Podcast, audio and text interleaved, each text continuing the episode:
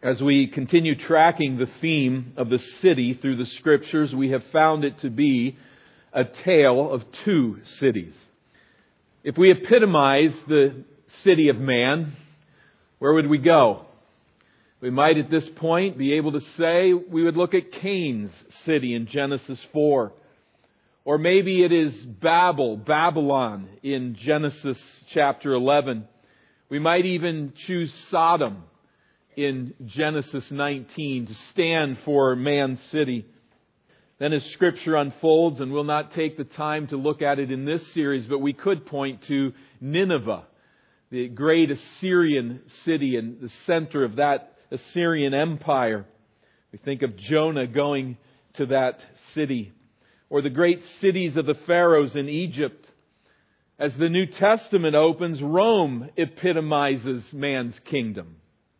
And looking into the future, the book of Revelation depicts a renewed Rome, a new Babylon standing in defiant opposition to God and opposition to his people. But if we were to epitomize God's city, anyone with just a modest knowledge of the scriptures would realize there's only one candidate. There's only one. For centuries, Scripture reveals God laboring through His people to establish Jerusalem as the city where His glory would reside and where His name would dwell. We have looked a number of times through this series, just reminded ourselves of Deuteronomy chapter 12 or we read, These are the statutes and the rules that you shall be careful to do in the land that the Lord, the God of your fathers, has given you to possess. So they are uh, the Israelites on the Jordan River looking westward from the east side, looking into the promised land. God has given them this land, and He talks to them about their worship there, that it will be distinctive from the nations. In fact, they are to tear down the altars to the false gods on the high hills. And then at the end of this section, but you shall seek the place that the Lord your God will choose out of all your tribes to put his name and to make his habitation there. There will be a place in this promised land that God will help you to identify, and you are to seek that place. You're to seek it out as He providentially leads you. And for several hundred years after this, Israel gropes in the dark in the land. Where is this place? That God will make His habitation. His name will dwell there. Where is that place? Mount Moriah. Abraham offers Isaac there. Then on that place, David conquers the Canaanite city of the Jebusites on that hill. We then read of David's sin in numbering the people and God's judgment upon the nation because of David's sin, his pride, his arrogance, taking a page out of the city of man and standing in self dependence as he numbers the people, God bringing discipline upon the nation. And David, in that context, purchasing the threshing floor of Ornan or Araunah, the Jebusite. Eventually establishing the city of David here, that hill, then Mount Moriah, where the temple will be built. As the story unfolds, as the generations pass, indeed as the centuries pass, from the time that Moses said to Israel, Find the place of God's habitation, David now has purchased this place. And we know ultimately then that Solomon dedicates the temple there and God's glory fills this temple. We've noted that in 2 Chronicles chapter 7. And we're reminded as God establishes Solomon and establishes this hill, this place for, for the temple where his glory fills that temple. The Lord has said in 1 Kings 9 and verse 3, This is the place of my habitation on that mount, in that place, where God's glory cloud has come to fill the temple. We noted last week that horrifying story as the cloud lifts off of the temple and stands above that eastern gate and then moves further eastward, hovering over the Mount of Olives as it departs from Jerusalem because of her idolatries and her sin, lifting off of the Mount of Olives to the east of Jerusalem. We think of it and it's an utter horror. From the fall of Adam and Eve in Eden, God's long suffering quest was to gather his people to his presence on this holy hill gathering his people here, his presence residing among them in this glory cloud in the temple. This was God's plan all along. This was the place Moses spoke of hundreds of years earlier. And now Ezekiel pictures that glory leaving the temple. The centuries long plan is in ruins because of Israel's infidelity to the Lord.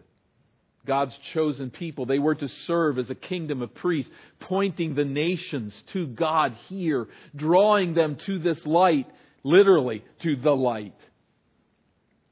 But they had defied the Lord, and the cloud departs, leaves the temple for the Babylonians to destroy. We ask in this whole scenario, now what? What will become of this place that God chose for the display of His glory, that He says to Solomon will be the place of His glory forever? But the glory's gone. Now what?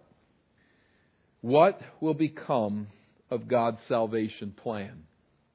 We know in the history of Israel, as we fast forward through it, that they are taken captive to Babylon. The city is destroyed. The temple is lost. For 70 years, the nation is there in Babylon and then returns to the promised land and indeed rebuilds the temple. These are glorious days, it seems, for Israel. The temple rebuilt again. But there's this eerie silence in the book of Ezra as the temple is rebuilt. There's no mention of the glory the presence of God, the glory of God in that temple on this hill that God has identified. There's no reference to it. What is God doing? Where is this all heading? Oh, God's saving labors never cease. Every time that there is deconstruction in His salvation plan, it is preparing the foundations of a greater construction project several hundred years later in the fullness of time. And against any imagination of which humans are capable, God's glory returned to Jerusalem. The eternally generated Son of God is sent by the Father to take on flesh and to redeem God's people.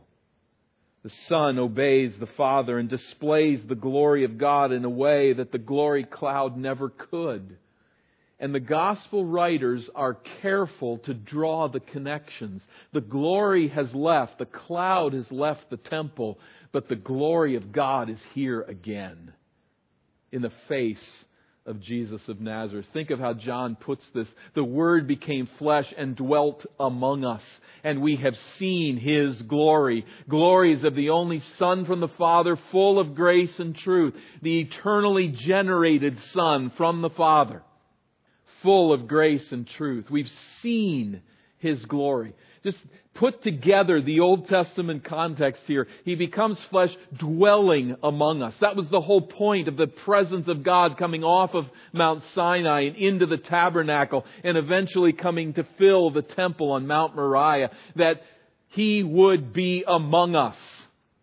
And we see in Jesus this glory is back in a complete way in many senses.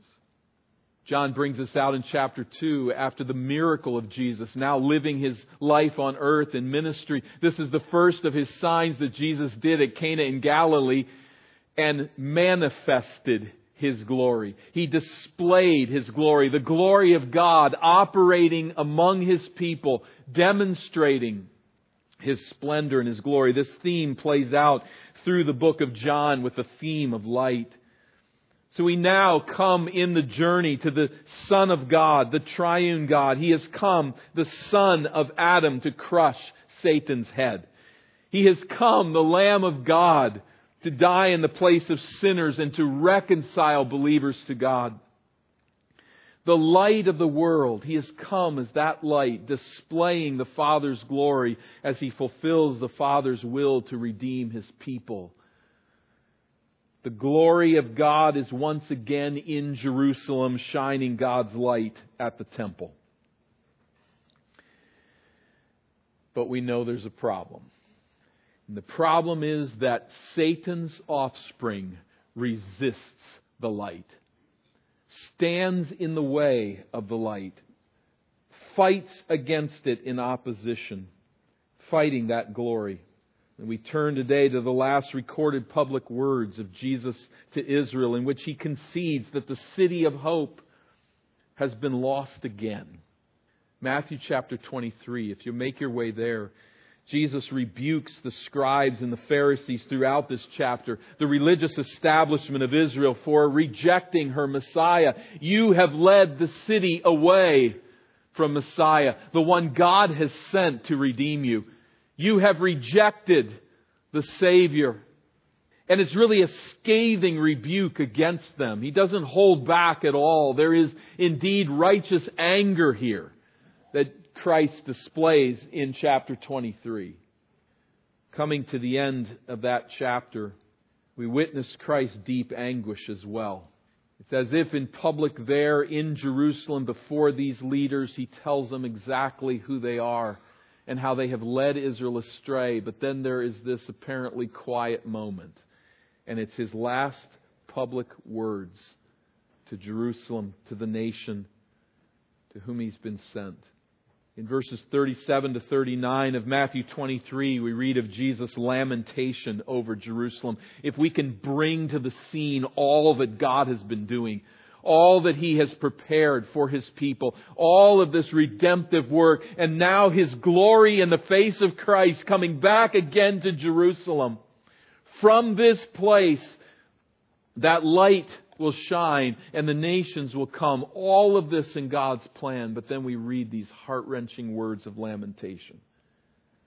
Jerusalem rejects Messiah, verse 37. Oh, Jerusalem, Jerusalem, the city that kills the prophets and stone those who are sent to it. How often would I have gathered your children together as a hen gathers her brood under her wings? And you were not willing. Jesus personifies Jerusalem here. That is, he speaks to the city as if it is a person. First, he laments Israel's historical persecution of the prophets that God has sent to warn his people. And notice how he puts it here. Interesting statement in the middle of verse 37. He says, How often would I have gathered your children? Jesus doesn't identify there with the prophets. He identifies there with the Father who sent the prophets. The whole point of sending the prophets was to announce the sins of Israel so that they would repent and come to God. Jesus identifies with the Father here. I was one sending the prophets. And my whole intention was that I might gather you. The imagery is heart wrenching. A mother hen gathers her chicks under her wings for warmth and for protection. Jesus says, That is what I long to do for you to gather you under my arms of salvation, but you were not willing. Isn't He the sovereign God? Is it not true that God can do all that He wants? What are we to make of this God who calls into His open arms but is resisted? We're reminded that God does not force His saving grace on anyone. He certainly would have every right to do so, but it's a real relationship. God gave Adam and Eve the choice to love Him by obeying His word. And as He works to redeem people, He calls upon sinners to choose His salvation, to receive and accept that salvation offer. Now let's not make a mistake. It is also very much the case that no one can respond to Christ's call of deliverance apart from God's enabling grace. Only in that way will we ever come. Any sinner who comes to Christ, we sang of it today, we come as a wretch. That's not what wretches do to come to the light.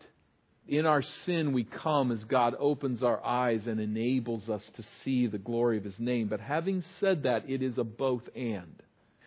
We must never minimize the reality that Jesus calls sinners to willingly trust His salvation in an exercise of the will to reach to Christ. Only His sovereign enabling power will permit it. But when it comes to us, you, may I say, are responsible to trust Christ. Jesus, with open arms, bids sinners come. Some responded, but Jerusalem was lost. Jerusalem would not serve as the staging ground of Christ's kingdom here. It would serve now as the staging ground for Christ's crucifixion. Oh, Jerusalem, Jerusalem the desires of my heart for you, but you wouldn't come. There's some among us here who long for a loved one to turn to Christ. Jesus understands that pain. He is demonstrating that pain right here. He knows the aching heart that so wants the light to shine into the darkness of those that he loves. It might be a spouse, a parent, a child, a sibling, a friend. I would encourage you to think, in light of this passage, your painful longing is a fellowship of suffering with Jesus Christ. And it's a real pain. A pain with which we struggle, but let's see it that way. Let's not let it be loose ended and not connected to anything of significance. It's a fellowship of suffering with Jesus Christ who mourns here. I wanted you to come under my wing and you would not. Or perhaps, on the other hand, you are among those who refuse to trust Christ as your Savior. Know this. Remember this. Jesus will never force you. He will never force his way into your life. The door of your heart is locked from the inside, and Jesus is never going to kick it down. But he's there with open arms, and he welcomes and he says, Come to me and you must move to Him in repentance and embrace Him in faith. This is the deal. This is what Scripture reveals. This is what we've got to grapple with and come to. In His first coming, in the coming of Christ, He stands with open arms and He welcomes and says, Come. Come to me, you who are weary and burdened, and I will give you rest. I will take the weight of your sin and the emptiness and the horror of your heart, and I will replace it with grace and forgiveness and my presence. But we also need then to be warned here. Rejecting Christ has consequences here for Jerusalem and in eternity for those who reject that grace. Jerusalem rejects her Messiah in verse 37, but Jerusalem loses Messiah in verses 38 and 39. This is the natural consequence. I wanted to gather you under my wings. You were not willing. So, verse 38, see, your house is left to you desolate. For I tell you, you will not see me again until you say, Blessed is he who comes in the name of the Lord. Your house is left to you desolate. What does house refer to? It could be Jerusalem, it could be Israel, it could be the Davidic ruler, it could be all of these. But certainly it refers maybe even primarily to the temple itself. Your house is left desolate. He is in the house, in a sense, right now. The glory of God is there, but it has now left desolate, this house if we link it with Ezekiel chapters 8 through 11, the glory has left long ago, but now the glory has returned, and now the glory is leaving again. You will not see me again. How is the house left desolate? Verse 38. You see the word for in verse 39. Here's why it's left desolate. For I tell you, you will not see me again. The glory is going to leave the temple again. Israel has rejected Jesus, and so his ministry to them is over. But Jesus will return. And that day will bring judgment for those who reject him. He speaks of his return there in verse 39. until you say, I'm leaving, you won't see me again, but a day will come when you will. And you'll say, Blessed is he who comes in the name of the Lord. Difficult here and all through 24 and 25 to always know precisely who he is addressing. It isn't these people specifically who will realize that promise but he is pointing to Old Testament prophecy. There is here then a ray of hope. Many will reject him and be judged at his coming, but there are those who will respond and see him as the blessed Savior. The point here is that Israel is done with Jesus, and he is, for now, done with her. He leaves the city. The city of hope is lost, but hope is not. Chapter 24. We see then from Jesus' lamentation in verses 37 through 39 of 23 now Jesus' prophecy of Jerusalem's fall, but also the spread of good news. Verse 1 Jesus left the temple. Don't throw that phrase away. It's not just a geographical phrase. Jesus left the temple. If you're reading this properly, we're putting all of this together with it. The glory left in Ezekiel 8 through 11 the glory is here in the temple now in Jesus, and Jesus leaves the temple. That's a heart wrenching phrase. He left the temple and was going away. They wouldn't see him again. Imagine what's on his heart. Imagine the anguish, the weight of all of the centuries of God's salvation plan, and now the glory walks out the door when his disciples come to point out to him the buildings of the temple. That's they're impressed with the stones. And that's all they're thinking about here, apparently, is this, isn't this an amazing place? I mean, they know their Old Testament Bibles. They know that destruction is intended for this place ultimately. And they're poking around at this idea, but as he's leaving the temple, they want him to look at its structure, at the building. And believe me, they were impressive. They were stunningly impressive. The temple was built of massive white stones that gleamed with splendor. It said that when the sun beat on that building, you couldn't look at it. You were blinded by that beauty. This is just a dumpy model somebody spent a lot of time with this. I shouldn't say that, but uh, this isn't going to begin to get to the splendor of the real thing. But you can put yourself there as a little speck in that inner court. It was a stunning place. People go today to see Herod's works in Jerusalem. They still stand, many of them on some level, despite all the destruction and the centuries of time that have passed. He was an amazing builder. Some of the stones that were cut out from the side of mountains and hills were 40 feet across, single stones weighing 100 tons each. The pillared porticos that surrounded the temple were magnificent in their own right. King Herod was a master builder. His temple was the crown jewel of architectural splendor. You can picture this. The disciples many of them Galilean fishermen coming from the north. And there was a pretty decent synagogue in Capernaum. It was built of black stone and stones that were fairly small that could be handled up there. It was a nice place, and some significant money had been put into it. There was nothing like this anywhere. They would have been awed. Awed and doing then what people do whenever they view something of awe when they look just today at the support walls that provided the platform of this great area, we can today get down. If you look on the outside of the outer wall and down toward the bottom, some of this exists today, and we still speak of it as a thing of splendor. One stone. They're amazing. Today, yet people touch them and are awed by just the supports that last. The rabbis of Israel hated King Herod. But one of them spoke for everyone when he said, He who never saw Herod's edifice has never in his life seen a beautiful building.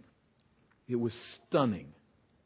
But what Jesus saw in these stones was pending disaster. Verse 2. But they are impressed. But he answered them, You see all these, do you not? Truly I say to you, there will not be left here one stone upon another that will not be thrown down. Just four decades later, in 70 AD, Roman Emperor Titus destroys the temple. By that time, Rome had become so utterly disgusted with the Jews and their resistance to Roman rule that Rome determined Israel will be no more. We will crush it. We will turn every stone over. That is, of the edifice of the temple and all that's on top of that platform. Again, some of the supporting walls remain there today. But of the building, as Jesus prophesied, every stone was overturned. The siege of the city was one of the most brutal in history. When the Roman soldiers finally breached the walls, 1.1 million Jews had died, most of them of starvation. They went into that besieged city and found in the houses and in the streets piles of bodies unburied. It was a horrific scene. Soldiers lusting for plunder, went in and walked out until they could all regroup and knock it all down and destroy it. Rome determined there would be no more Israel and toppled every stone in the temple complex as Jesus prophesied. Some of that rubble is standing today, is sitting there today as witness. That pile at the end of this slide is the pile, is one of the piles. The Romans taking it right off of that platform and dropping everything. They just dismantled it all. A closer look at the rubble that's there and what Rome did to say this place would be no more. Remember, the epitome of the city of man here is Rome. The epitome of God's city is Jerusalem, and this is the, the outcome rubble, total destruction. Jesus knows this day is coming. He knows that the disciples will have questions, but he makes clear to them not one stone is going to stand upon another. At verse 3, the scene moves and comes to a reference to good news, ultimately, of Christ's coming kingdom that will yet conquer. This isn't the end and Jesus will teach his followers. The good news of Christ's coming kingdom. Verse 3. As he sat on the Mount of Olives, the disciples came to him privately, saying, Tell us, when will these things be? And what will be the sign of your coming and of the end of the age? There's, there's such significance in moving out of the city, the glory leaving the temple area and coming to the east on the Mount of Olives where the glory left and where Zechariah 14 says God will come back. Messiah will come again and stand on Mount on the Mount of Olives to the east of Jerusalem. Jesus now seated on that very place where the glory left, where the glory is, and where the glory will come again. And here the disciples have some questions. They know about Zechariah 14. They know that the feet of Messiah will touch the Mount of Olives, that it will be split, that there will be an entrance into the city, and the city will be destroyed. There will be destruction going on there, but this is the start of the Messianic age as Messiah comes to defeat Israel's enemies. And they're saying, well, when is that going to happen? They're not particularly troubled about the destruction of the city. This has been prophesied for a long, long time, but what they're very anxious about is their role in the kingdom that is then to be established in their mind. Jesus is going to help prepare them without giving them all of the answers. He's going to help prepare them to recognize that a destruction is coming, but there is going to be a longer time than they anticipate until the end comes. That's why we're sitting right here today. Messiah would set up his kingdom. The Old Testament supplies the disciples with the basic pieces, but here on that very Mount of Olives, Jesus prepares them for the destruction that is to come, for the temptations that are to come, and for the time lapse that is to come. Now, it's not always easy, chapters 24 and 25. That's way understated. It's really difficult to know always what he's talking about.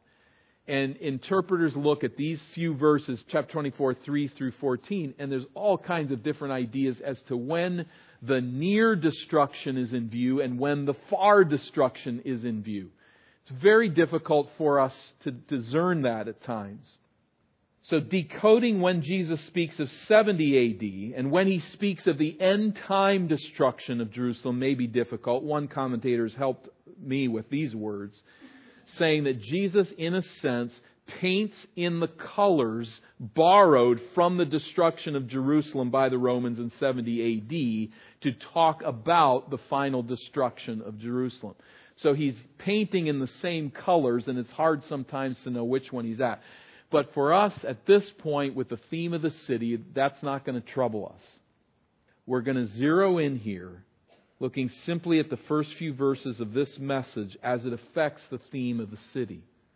Verse 4 Jesus answers them See that no one leads you astray, for many will come in my name, saying, I am the Christ, and they will lead many astray. Most of these men will have died by the time the Romans destroyed Jerusalem in 70 AD, but Jesus' teaching pertains to all of his followers. When the city falls, it will be easy to look for false messiahs claiming to set up the kingdom in Jerusalem. That makes sense, right? Zechariah says Jerusalem is going to be attacked by the enemies of God. Messiah will come back and will set up his rule as he destroys those enemies. You're going to be tempted in a sense, Jesus is saying, when 70 AD destruction comes, you're going to be tempted to look for Messiah coming right away. Ignore them, he says. Ignore these voices. When the true Messiah is here, there will be no need for careful discernment and subtleties. Ignore them. Don't be drawn in by what many will claim are signs of the end that is to come or has come. Verse 6 and you will hear of wars and rumors of wars. See that you are not alarmed, for this must take place, but the end is not yet. For nation will rise against nation and kingdom against kingdom, and there will be famines and earthquakes in various places. All these are but the beginning of birth pains. This isn't it. This isn't the birth. This isn't the final event. These are just preliminaries pointing us there. The, is it not true? Have you found that it, it, is it not true to this day that every major war and every major natural disaster seems to bring out preachers who argue that this development is pointing to the end? It's like they study Jesus here and say, We're just not going to do what you said. And they start looking for specific circumstances that they determine and tell their followers this means the end has come. Jesus says, ignore those people. And by the way, just a little sideline, there's also those that look at every natural disaster and tell everybody what God thinks and what He's doing. They have no idea. What we know is unless we repent, we will all likewise perish. That's what the Scripture gives us. What God is doing, who He's judging, why this earthquake has come, no one knows. And don't follow the voice of somebody telling you that they do know. They're just speaking out of their own ignorance and drawing attention to themselves. Ignore them.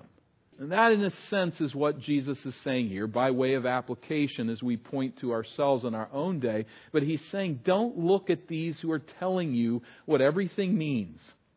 Setting dates is not the point. All of these trials and heartaches and difficulties are a fallen, broken world that is acting like a fallen, broken world. You're going to get earthquakes. People are going to die. You will get natural disasters. You will get wars that take out all kinds of people, and we will get very riveted by these events. Don't fill in the wrong blanks. Be patient. Rather than teaching his followers to be date setters as they read the daily news, Jesus prepares his disciples for the hostility that is certain to face them as they patiently wait for Christ's return. That leads us to the word then, verse 9. Then. And it is notoriously difficult to know what it means. Then after what? How long after what? And as we work our way through this whole sermon, 24 and 25, the thens become very problematic. Some take verses 9 through 14 to refer to the Great Tribulation period, and a good case can be made for that interpretation. But these verses may speak more generally of the time between Christ's ascension and his second coming. In any event, the followers of Christ worldwide, here's what we can say certainly, is that they are going to face stiff persecution from the city of man. Verse 9, then they will deliver you up to tribulation and put you to death, and you will be hated by all nations for my name's sake. And then many will fall away and betray one another and hate one another, and many false prophets will arise and lead many astray, and because lawlessness will be increased, the love of many will grow cold. Wars, natural disasters, spiritual upheaval. As the fallen world rolls toward the end, it will be no safe place for God's people. We've been taught this by our Savior. Persecution, execution, alienation, and all for my name's sake. It's just a good place for us to stop again and remind ourselves if you believe living as a follower of Christ is a safe business, if you believe that the world does not care if you honor God's word, you need to wake up. That's not the advertisement Jesus ever put out. Follow me and everything will go nicely. What he warns us about as his children is follow me against the surge of Man City and you're going to get hit. It's as natural as can be. When we serve Christ, when we believe and submit our lives to the Bible, we set ourselves in opposition against the world. And we need to know that we're calibrating our lives in that direction. We're not looking for trouble. We don't want to be hurt. But we have to recognize we're taking steps in a direction that will hurt. There will be opposition. Now, people will leave us largely alone if we leave them alone, if we're quiet, if we don't ever say anything, we don't stand for Christ. But when we stand for Christ as He calls us to do, those who refuse to submit to His Lordship will not normally appreciate us and put them against a wall and they will lash out. Give them the freedoms and they will stomp on God's people. I say this especially to young people. Every one of us needs that. But to you who are younger among us, I say this to you again, as I've said over and over again. You can't be popular in two places. You can't be popular in the city of man and popular in the city of God. You can't be popular in this world and at the throne of Christ in eternity. You've got to make a choice. Under the pressures of a world set against God's people, the danger, verse 12, is that our love will grow cold. That's so natural when the Bible is ridiculed, when Christ is hated, when it's made difficult for you to stand for Him, it's easy for your love to grow cold. It's easy to fall away from the living God. We need this wake up call to remember that we must trust God in the dark and we must prepare for the world to lash out against us. Our quest, and it's just a good place for us to stop and remember, our quest as God's people is loyalty to Christ no matter the consequences. Loyalty to Christ no matter the consequences. And there will be a day, oh, how glad we'll be, where we stood faithful. Verse 13 is our encouragement to that end. But the one who endures to the end will be saved.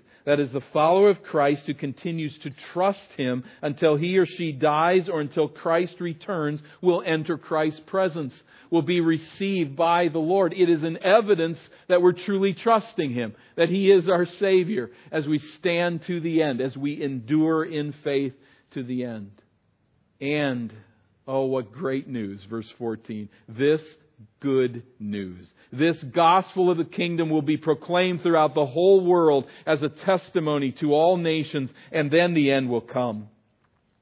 We can rest assured that no matter how evil this world gets, no matter how serious the persecution of believers, the good news of Jesus Christ crucified and risen as King will not be stopped. The gates of hell cannot resist the penetration of that good news. Now, Jesus doesn't promise that it's going to be safe. He does promise that His Spirit will work through His people until the gospel of Christ is broadcast throughout the world. The whole world? All nations? What does that mean? We're not sure entirely, but it doesn't mean every individual. It just means across the planet. The message will cross the planet. And then the end will come. No matter how dark it gets, no matter how hostile, nothing can stop the advance of the gospel. So Jesus takes the prophecy of Zechariah 14 and says all of this is being brought together. It's just fuller, it's richer, and it's longer than you could ever imagine. But the end will come. And let's think of that in light of our theme of the city. The focus shifts now from the nations coming to Jerusalem to Christ and his, his followers coming there, and it shifts to his followers now going throughout all the nations to proclaim his glory on their turf. In some sense, in some way, Jesus lays claim here to the entire earth. And is that not what he has said? All power is given unto me in heaven and in earth. Go and make disciples of all nations. Take the message, take the light out from Jerusalem. I'm leaving Jerusalem. The lights are going on. The Romans are going to level it. But this gospel of the kingdom will not be stopped by Romans. This gospel of the kingdom is going to be carried by the book of Romans. It will go to the nations of the world and it won't be stopped. But for now, God's salvation plan then is to take that glory, that good news to the nations, to his people. Just a reminder what is the gospel? What is the good news? It is the death of Jesus Christ to pay the penalty of sin, and it is his resurrection vindicating the work that he did to die as the Lamb of God and to give eternal life to those who are dead in sin. This gospel message, said in different ways, carried by various people, carried through from one generation to the next, is spreading the glory of God across the face of the planet. And that, Jesus said, is going to happen. Isn't that beautiful? Our confidence to take the message of Christ into hostile places, in places where his name is never heard, who on earth do we think we are? We're wretches that have been saved. Who we think matters here is the risen Christ. And that risen Savior is calling a people together from across all nations peoples and tongues are being brought into the church of the living Christ. And he tells us here that gospel of the kingdom will go to all nations, and then the end will come. We don't know precisely what that means. That doesn't mean to every individual. We don't know when that will be the case. Even as Jesus, in his incarnate state, says, I don't know the day or the hour when the end will come, verse 36. But what we are to be doing is spreading that light. And so it applies to those of us here, some who say, I've not yet come to a place of submission to Christ as my Savior. I've not made that choice. And may I add, He's not yet opened your eyes to see the light of His glory. You see the splendor of Christ and you have no other options. It's a beauty that draws you in that you will receive for the joy of your soul. But on your side of the equation, don't get into God's notebook. On your side of the equation, you need to reach out and trust Christ as Savior. That message is made so clear here. Do not permit Jesus looking at you with open arms and say, How often I wanted to draw you in, but you wouldn't come. There's a day when his patience and his grace run out. And you'll have to answer for that. I say this because I believe it with all of my heart. You don't want to be standing there.